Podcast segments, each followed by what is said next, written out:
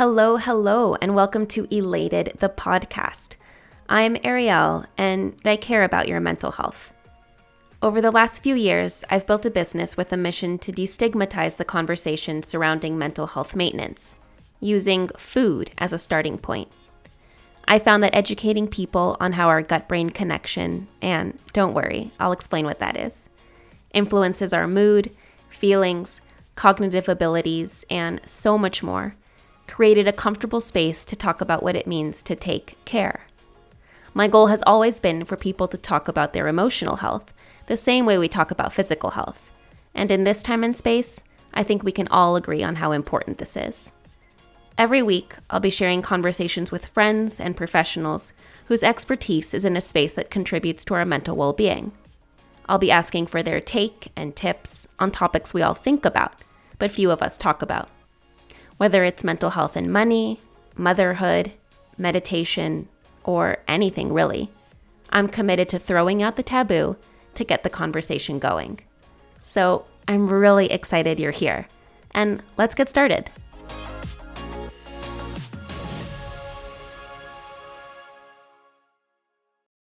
Today's conversation is with Della Heiman, founder and CEO of the Wynwood Yard, Miami's first culinary incubator and community hub, the Doral Yard, an expansion of her Wynwood concept, and della bowls, a vegan fast casual concept that you can now find at the Doral Yard. Together, we talk about the role mental health plays in entrepreneurship and what she's learned along the way. All right, let's hear what she has to say you, by all measures, are a successful entrepreneur here in Miami that people really look up to. Um, I think it's fair to say that people see you really as a success story. You brought us our first culinary incubation space while also building out your own business for the people in Miami, della bowls, which is a delicious plant based fast casual concept when I was connecting with you before, you were honest enough to say that people don't really talk enough about the mental health component of entrepreneurship. So, from your position now, what do you feel needs to be addressed most that wasn't when you were coming up? Thanks so much for the kind words. I really appreciate it. And super happy to be having this conversation with you. And yeah, I, I really couldn't agree more. And I, I think it's a really important topic that needs to be discussed um, in a more open and authentic way because I think in general, entrepreneurship um, and running a business in general are, can just be very, very stressful. Um, and there's a big mental health component in terms of like learning how to manage your own mental health and protect your energy, especially I think more than ever at times like this during the COVID 19 pandemic where everything just seems to be a little bit more complicated. I think um, for me, like to answer the question of what is the most important thing that needs to be addressed or discussed, I think um, it's really just like that honesty and openness about creating more of a conversation around this topic because I think that there are so many types of wisdom and techniques and approaches that can be employed to create a better environment around mental health when it, especially when it comes to running companies um, but i think that all just starts with people's willingness to actually have an honest dialogue about it and to be open about their own experiences and their own challenges i think we live in a world where um, a lot of people just you know with instagram and Facebook, everyone wants to project out this image of perfection and of stability and of everything going well all the time. And they want to kind of share their celebrations and their wins, but not really talk about um, what's going on that's not working out so well. And I think it is interesting because, in the end of the day, at least for me, I tend to connect and really admire and look up to people who are um, way more honest about their vulnerabilities and their failures and their challenges. And I think, as you know, in humankind in general, we tend to really connect and root for the people who don't have it all going, you know, perfectly well all the time, but have um, really had to overcome challenges, whether they're in ch- challenges in their own um, minds and their and their own bodies, or challenges that you know relate to more external circumstances. So I think where we really have to begin is just being honest and, and having a dialogue that is real and truthful and can help others learn from our own experiences.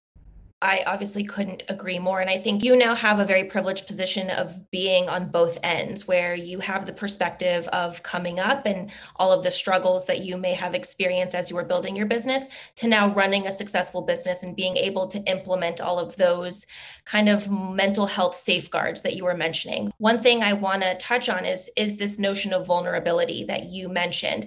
And I think vulnerability really plays into the risk component of the world of entrepreneurship. I think risk kind of encompasses vulnerability, our egos, our self images, self worth. And so, how did you muster the courage to really put yourself out there? And what demons did you face along the way as you were doing that? And that's a great question. I think that for me, um, I come from a family of very entrepreneurial people who take a lot of risk. And um, I'm Jewish, and my grandfather and great grandfather were Holocaust survivors, and they came to this country and really um, always had the attitude that you know you have to you have to build what you want to build for yourself and um, you have to be able to like rely on your community and your friends and your family to make that happen. But at the end of the day like you really have to just like put in the grit and the perseverance and the resilience to create the life that you want to create. And then that's on my dad's side of the family. And then my mom's side of the family also has had a lot of entrepreneurs in it and both of my parents are pretty creative and entrepreneurial. Um, and so i think i kind of grew up swimming in a lot of that water which was like be creative um, and don't be afraid to take risks. And when I think about the way that my parents raised me, they kind of, in a lot of ways, I feel like I grew up in a pretty sheltered environment because I grew up in Ohio and I grew up in like a pretty tight knit, very, you know, lovely um, Midwestern community where everyone's very nice. I also kind of looking back on it realized that my parents were really open to me taking a lot of different types of risks, whether it was like, you know, doing, you know, rock climbing or like crazy physical things that might have um, looked to at least other parents as being more dangerous. They kind of never blinked an eye eh, to, you know, traveling around the world or backpacking in countries where I didn't have a cell phone and, you know, things could have gone terribly wrong. And they just kind of let me go and do my thing and, and have those experiences. Um, and so I think growing up in an environment where my parents really encouraged me to take risk helped set me up for that. And then also, um, I grew up in their family business and they were never shy about letting me take part in different projects. I remember I would, you know, often come in when I was in high school or college and I had breaks, I would come in to my mom's office and she would just sort of start giving me random projects to do um, that were on her list of things to do. And you would think as a teenager, it would be really hard for me to kind of jump in and figure it out. But she always said, You're smart, you can figure it out. And she would sort of just start giving me email addresses or tell me where someone's desk was and then say, you know, go to this person and figure out the process and they'll help you. Um, and so I think all of that helps set me up for being um, more tolerant of risk and more ready to take on that challenge. Um, but I also think that there was a lot of ego involved in the sense that at the age that I moved to Miami and started my company, I think I was really in a place where I felt like I needed to prove something to the world or prove something to myself or prove something to my parents. And it's funny because i think you know the longer that you're um, running your own business i think those factors um, start to kind of wither away. And what it really becomes you know about for me now is like what am i what what what is our mission? What is our purpose? And what are we doing to make a positive mark on the world? And i think in the beginning i talked a lot about that. And i think that was a lot of my driving force. But i also think there was like this ego and trying to prove something. And so um, I've really had to work through that. And I've had to work through a lot of like separating myself from the business and my identity from the business because I think when those two things get twisted together, it can get really dangerous for your own sense of self worth. And you start to, um, every time the business goes well, you feel great about yourself. And then inevitably, when things don't go well with the business, when you, I had one business that completely failed um, the other businesses that I've run have had moments of, you know, great, great excitement and success, and they've had moments of things going really off the rails and, and going really poorly. And um, I've I've really had to work over time with separating and kind of detangling um, my own identity from from the identity of the business because I it can get into a, a dark place if you're not very mindful and aware of that.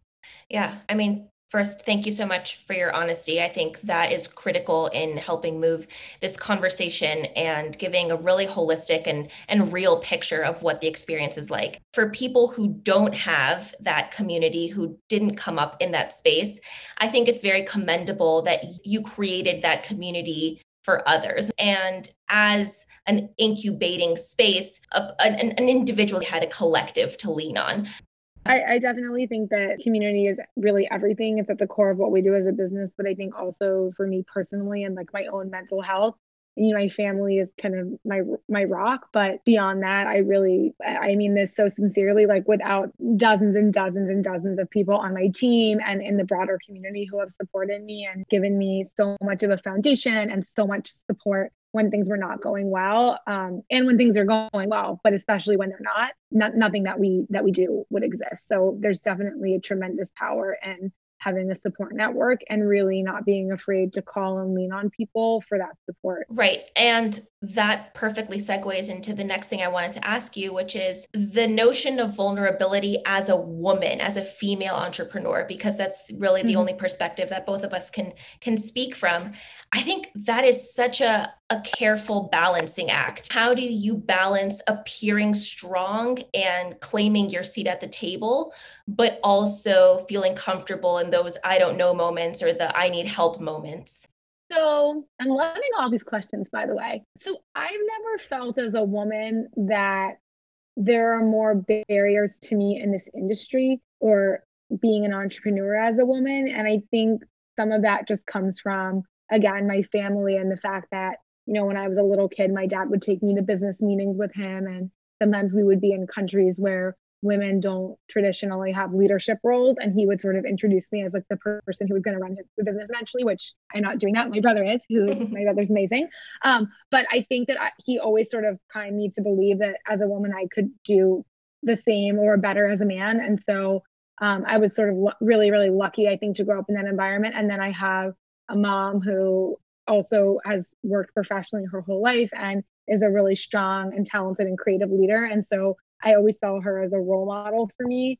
Um, and I think that set me up to just be pretty confident that there weren't going to be barriers for me as a woman. And so I think part of that was just my mentality. But I do think that the way that people see us can be different. And I think for me, I have just really tried to lean into all of the amazing qualities that make women so special and to use those to my advantage instead of seeing that as like a, a weakness. Mm-hmm. And so what I mean by that is like I have had moments where I literally have like burst into tears in front of city officials or permitting people that work in permitting offices that weren't being as helpful as I needed them to be.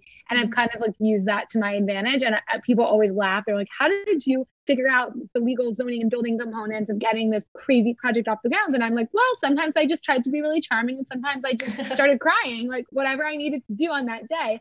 And it's funny because you wouldn't see like a man in his 20s going into an office and getting all teary eyed and saying, you just have to help me. I need help. But for me, I just said, you know what? Whatever's going to work right now, whatever's going to like, you know, and I don't mean to sound really manipulative, but I just realized that, you know, and sometimes like women have a different can have a different technique for getting things done.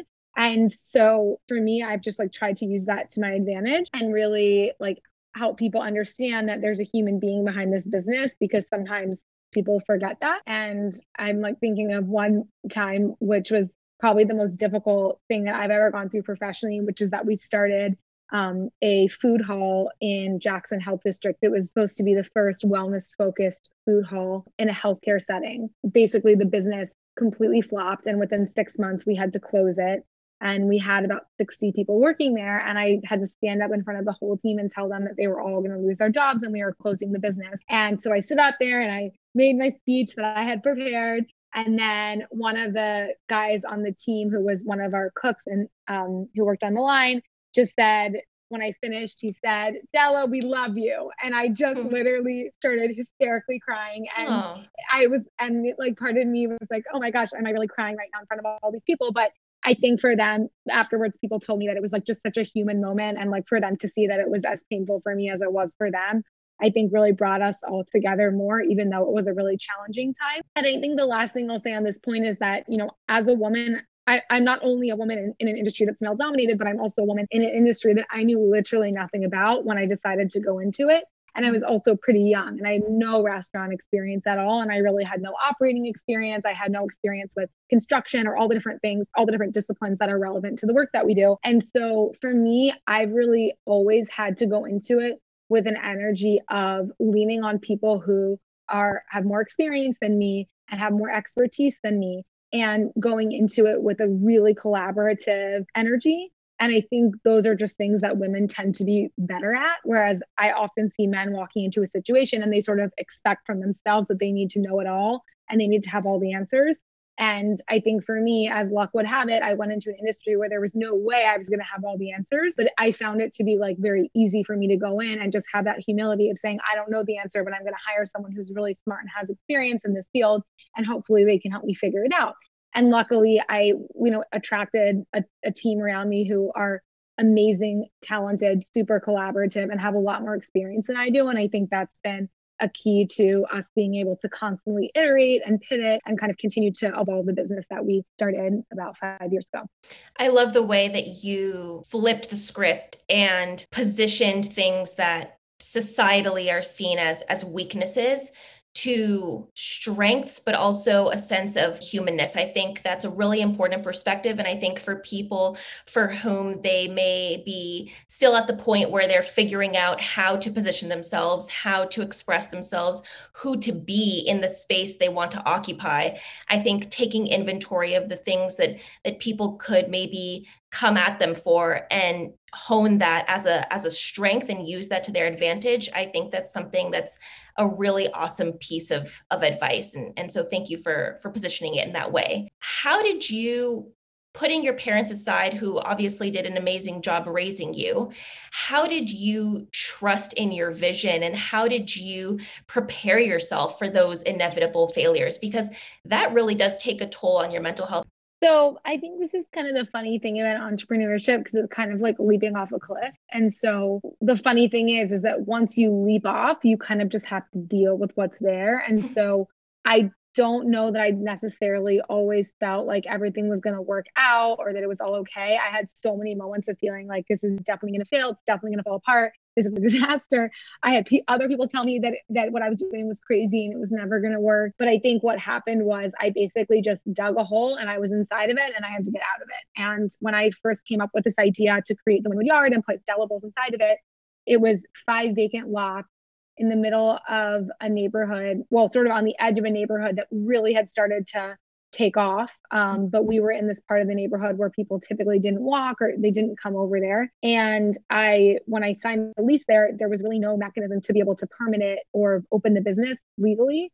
Um, according to the current zoning framework, but I didn't know that. And so once I had signed the papers, I kind of was just stuck in this situation where I had to figure it out and I had to figure it out really fast because we had a short timeline. We had a really short term lease. It was sort of this thing where I think being so naive um, really forced me into a position where I committed to things and I sort of set up this vision and I started to build the team. And then I just had to figure everything else out. And it was just sort of one step at a time. And every single day there would be new challenges and new things to learn. And I think the only way of getting through that is just really being open to learning everything, learning every piece of the business, and starting to see, which took me a very long time. And I've had a lot of friends and mentors help me see this, but to, to start to see that every problem in the business is just inevitable and that you really need to get more solutions oriented and not get so stressed out about problems. So when I first got into this business, every time there was a problem, I would have such like a physical and emotional reaction to it. And I, the stress would just take over and start like shooting through my whole body. And I think it took me a few years really, but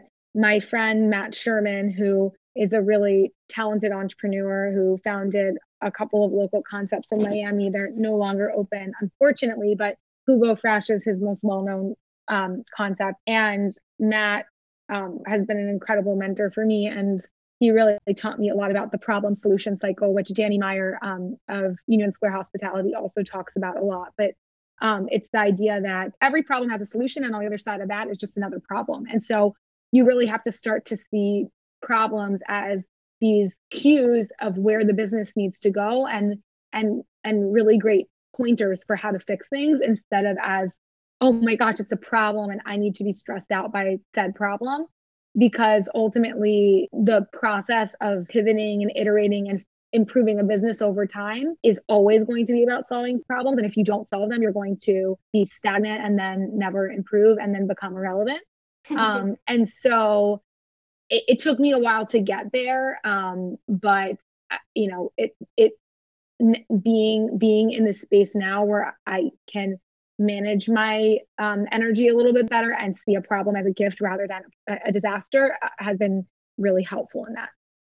So, what I'm hearing you say is one, if you ever reach rock bottom in any perspective of any project, you can only go up from there. So, that's a positive way to view it. Two, don't view it as a personal problem.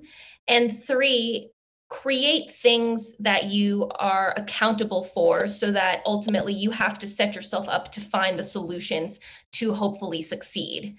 Is that is that a fair account of, of what i heard you say?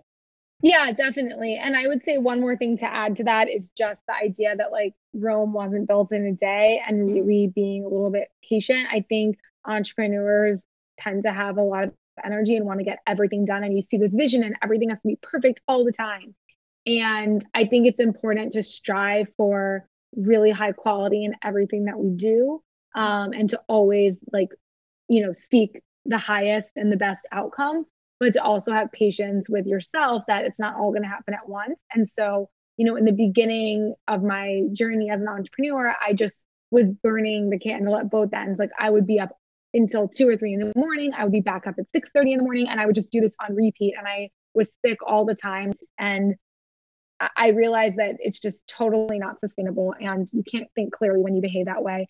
And that idea that everything is so urgent all the time is just not healthy at all. And so I had to really learn to say to myself every day, okay, like this is the best I could do today with the resources that I have at my current disposal. And that is going to be enough. And I need to acknowledge that that's enough for this day and then start again tomorrow. And that takes a heck of a lot of strength because I think one of the biggest misconceptions about entrepreneurship is if you're not working 24 7, you're not working hard enough. And it's difficult when you are your own boss you see yourself taking that downtime and you're like, well, I'm only accountable to myself, at least in the beginning stages. So we got to keep pushing through because if not, we're not going to amount to anything. But that's really not totally. the case. And you do need to to take care. And so what do you do for self-care? So I think to your point, like the first thing is really just acknowledging that it's okay to take care of yourself. I think for probably at least the first two years that I was in business, I felt tremendous guilt about doing anything for myself. And like to the point of like even sleeping felt guilty to me, like wow. felt guilt inducing to me, which is, it's crazy to say now because now I'm like way more about getting a good night's sleep and I see how it makes everything better. But I mean, I, I, I would feel guilty about anything. Like I, I wouldn't, I mean, I remember there was one time where I went to go get a manicure. And I mean, this was like I was working outside for probably eight months at this point. My hands were like scary looking. And I went to go get a manicure and I felt so guilty about it. Like I was like, oh my gosh, if someone sees me here doing this thing for myself, oh my goodness, this would be so horrible.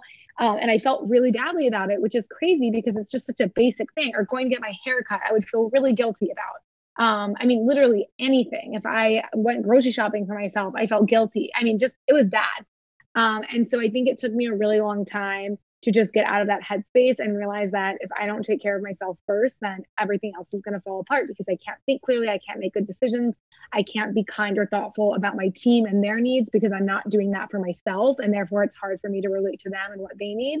And so I think there were a lot of layers to that. In terms of what I've kind of learned to do over time, I think it's been a really long process, but I think first and foremost is sleep and making sure that I get a good good night's sleep every night. Um, and I've already talked about that a lot. So, but I think that's pretty self-explanatory. And there's mm-hmm. a lot of science that backs why we need good sleep to make good decisions and be calm and patient with other people. Um, meditation has been really important for me. And I've kind of gone through different phases and different styles of meditation and what work what works for me and figuring out how to get into a really consistent space with it. I've done everything from a Vipassana retreat in India, which is a 10 day silent meditation, and Um, you they basically want you to meditate for an hour every single day, which is a lot for me. I've tried a bunch of different styles and apps, but I think what works for me personally best is Ziva meditation.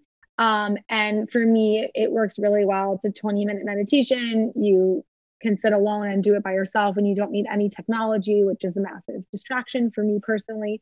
Um, and I've also just found that meditating in the morning is really important for me because if I don't do it in the morning, then it, just pretty much doesn't happen. Just having that morning routine of meditating and working out before I do anything else is probably like the most grounding um, habit for me. And then also just um, I've recognized over the past few years that I needed to work on a lot of other healing for myself in terms of just different things that have happened to me throughout my life, um, whether it's you know my relationships or um, the business or just the process of being a human in this world right now. Mm-hmm. Um, and so I have found um, I've worked with different energy healers, and acupuncture has probably been um, the biggest um, influence on my life and uh, in terms of its healing power and just what it does to help me feel stable and balanced um, and kind of centered. And now that you're responsible for other people, how do you claim that space and take that time for yourself? Do you literally put it in your schedule and you block off time so no one bothers you? Or do you speak openly about it and say, I have an acupuncture appointment and I need to take this time, I'll be back in an hour? How do you communicate that with your team in order to also make it safe for them and set that example that you had said was so important? I'm really open about it. If I'm going to an acupuncture appointment, I'll tell people on my team I'm, you know, walking into acupuncture. I won't be available for the next hour. Um, or if I get out, I'll say, "Hey, sorry, I was in an acupuncture appointment." Um, in terms of exercising and and meditating, for me, I found that it's really hard if I don't do it in the morning because then the day starts to just take it run its course and my phone starts ringing nonstop. Mm-hmm. Um, the good news is, is that our business doesn't really start um, getting really busy from a customer perspective until the afternoon because we are a lunch business. So we don't even open until 11. Mm-hmm. So even if I work really late, I can still get up and have my morning routine without waking up at 6 a.m., which I'm not a, a more early morning person. So um, in some ways, I think the industry um, is a is a little bit awkward for having good like mental health um, practices and a sense of separating from the business because we run six days a week and the seventh day is a Monday. So I still work all day on Mondays because there's tons of other things to do even when the business isn't open. Um, and so there's always there are always things going on. So I think that makes it hard because it's not a typical nine to five, Monday through Friday, and then on the weekend no one bothers you. Mm-hmm. Um, but I've just tried to find my flow within that and just figure out how I can create balance within every single day instead of feeling like I have to have this really strong segmentation between work and my personal life. Um, and with our team, we try to create a really clear management schedule with more boundaries around it. So um, people have off days and they're marked in the schedule. And again, it's, it is a little bit more awkward in this industry because it's not just like, oh, we all know that everyone's off on Saturday and Sunday. Um, and so for some people who are in more operational roles, sometimes they, they still get pinged when they're supposed to be off, which is, you know, we, we try to manage that as much as we can. Um, but I think, you know, just trying to make sure that everyone does take their vacation time and they take their days off when they have days off and that they're like having the balanced time is really important. And then especially in light of COVID, we've just tried to be as flexible as we can with people. So some people on our team have needed to just completely retool their schedules. They needed to relocate. They needed to take leave of absences or really, um, you know, to work a fraction of the hours that they were intending to work. And we've just done whatever we can to accommodate that and to just be really open and honest with each other about what everyone needs so that everyone can have as much stability as possible. Because especially with the pandemic and virtual school and just tons of other factors, it's definitely a really challenging time it sounds like you really walk your talk, and that is really reassuring. And it sounds like you recognize and understand the human condition very well, and you prioritize that in yourself and others, and you uphold the importance of community that you introduced at the beginning of your business and now you continue to foster as you grow. You mentioned this notion of pivoting is something that I think is a real uh, cornerstone of entrepreneurship. How do you guide someone who is coming up in the space to navigate the need for pivoting? So I think it's a delicate balance because we're sort of told that you have to always listen to your customers. There, I think there's two schools of thought. I think there's the school of thought of the customer always knows what's right and you have to listen to your customers and if they say they don't like it you have to change it. And then the other school of thought is people don't really know what they want and you can put them through all these focus groups and ask them a million questions and get their feedback. And then even at the end of all of that what they say they want is then how they'll actually make purchasing decisions. And i think there's kind of some wisdom in in both uh, sides of it. I think we've seen to a certain extent that our customers have really been instrumental in telling us what we're not doing right and how we need to get better. And then on the other side of it, sometimes people ask for things or they beg for things and then you give it to them and then they don't buy it or it doesn't really work out the way that you envisioned that it would. And at a certain point, you know, for example, with della bowls, people have said, we want meat on the menu or we want some kind of animal protein on the menu. And I, personally, I'm not vegan, but I, you know, our our team and our concept is a vegan concept and we've decided that for the time being that's you know that that that is the core of what della bowls is and it's going to stay that way. Mm-hmm. and so i think eh, you know at a certain point you have to decide okay well what are your values and what is your mission? And then that needs to be the anchor and the foundation. And then the pivoting needs to happen around that but i think it's important to not lose your why and that the why has to still remain the center of, of what you're doing. And your values and your culture have to be really stable despite the strategies you use to execute on that mission and those values. I would say a similar thing um, with the yard, which is that, you know, people have other ideas for what would be nice to have at the yard. And we always are, we have to take those ideas and put them through the filter of what our purpose at the yard is. Um, but that said, we have made so many changes to the business in just the past four months since we opened our new location in downtown Doral. I think a lot of businesses may run in a way where like the owner or the founder generates all these ideas all the time and then everyone kind of just jumps at what they propose. For us we have a very collaborative process and so any concept that comes to our attention in terms of changes that we need to make it's never going to just be my decision alone. It's always going to be a team generated decision analysis, debate, discussion, and then we decide together. And, you know, we don't always agree, but the majority of us need to agree that it's the right direction to try. And then also, we're just very, really, we're very humble about our, our iterating process. And, and what I mean by that is just that we don't expect that every new idea that we test is going to work. We just know that there's no way to know unless we test it. I'm not married to my own ideas. I I I'm, I think I'm a reasonably creative person, and I love to like to create and to come up with uh, new ideas, but I'm not very emotionally attached to them at this point. Um, in terms of like an external force saying, no, you know, this isn't going to happen, I think my perspective has changed a lot over time. In the beginning, I just wouldn't take no for an answer from anyone. And I just was like so persistent and I would just like knock on doors until people answered and they told me no, I would come back again and I would beg and plead and try to negotiate and do whatever I could um, to like turn the no into a yes. Um, I think over time, what I started to realize is that I think a lot of times when the universe gives you a no, it is happening for a reason.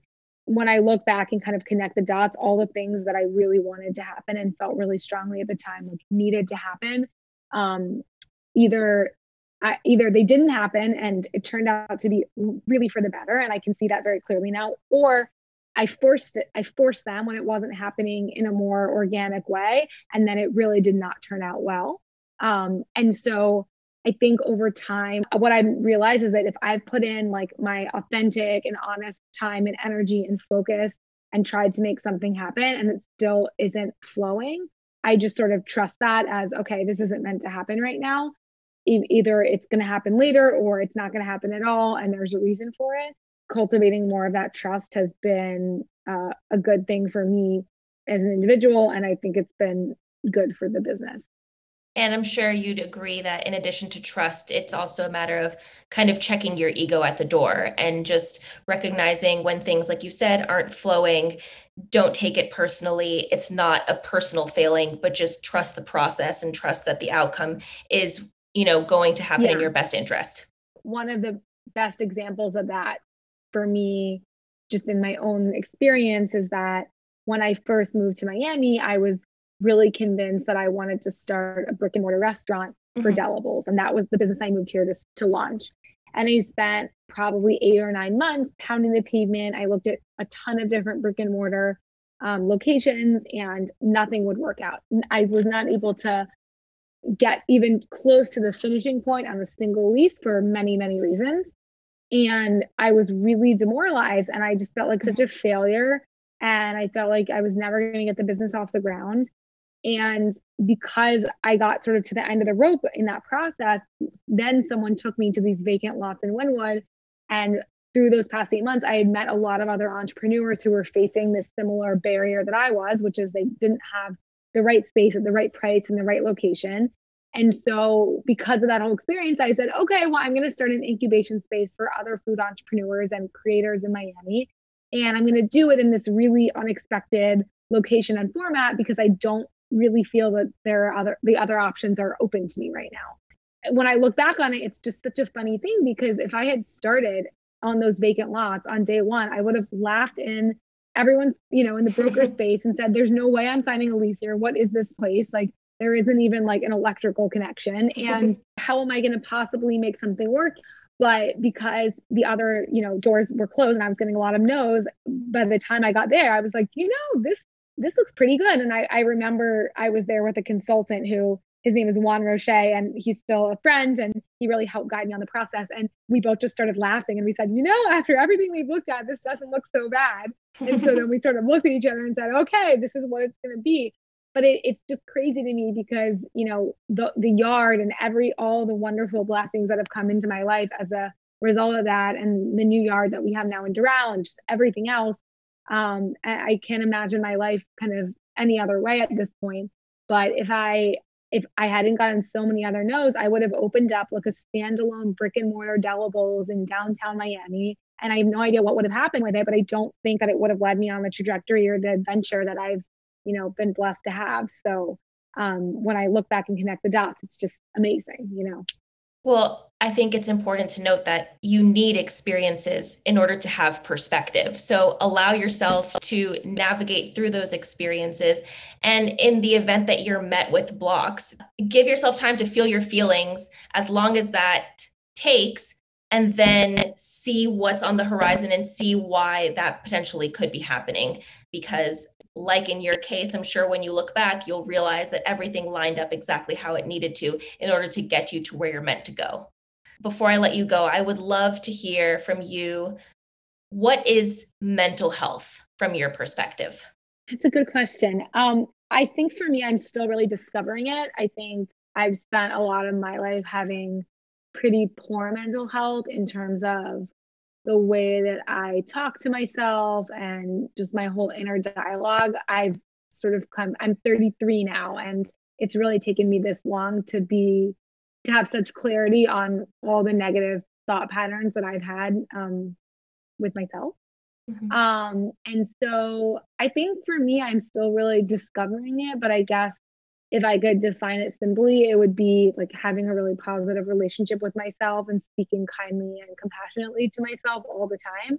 Um, and just being at peace on the inside, what regardless of what what is happening around me, just being able to really be aware of like the sensations in my body and my my energy you know, I, have started to build a lot of awareness recently just about stress and how I feel stress in my body. And it's funny because even a year ago, I could walk around the whole day being totally stressed and not feeling all of the physical sensations of stress and just kind of trying to brush over them instead of sitting and feeling them and then figuring out, you know, how to let them dissipate. So I think for me, it's it's really about just being at peace within my own body and um, my own mind um, and then being able to radiate that sense of peace outward so that i'm like a positive I can I can radiate out positive energy to the people around me and um, and and have that stability and clarity um, with with the people that I love. That's amazing. Well, thank you so very much for taking the time to speak with me. I've really enjoyed every minute of it, and uh, I wish you the best of luck in everything. I know that you're going to continue to find amazing success, and and thank you for what you've brought to Miami. Well, thank you so much. I really commend you for having this conversation with the broader community, and I'm honored that you invited me to be part of this. And good luck with the whole process. I hope you enjoyed my conversation with Della. If you'd like to learn more about the Doral Yard or della bowls, you can find information in the description box of this podcast episode. All right, until next time.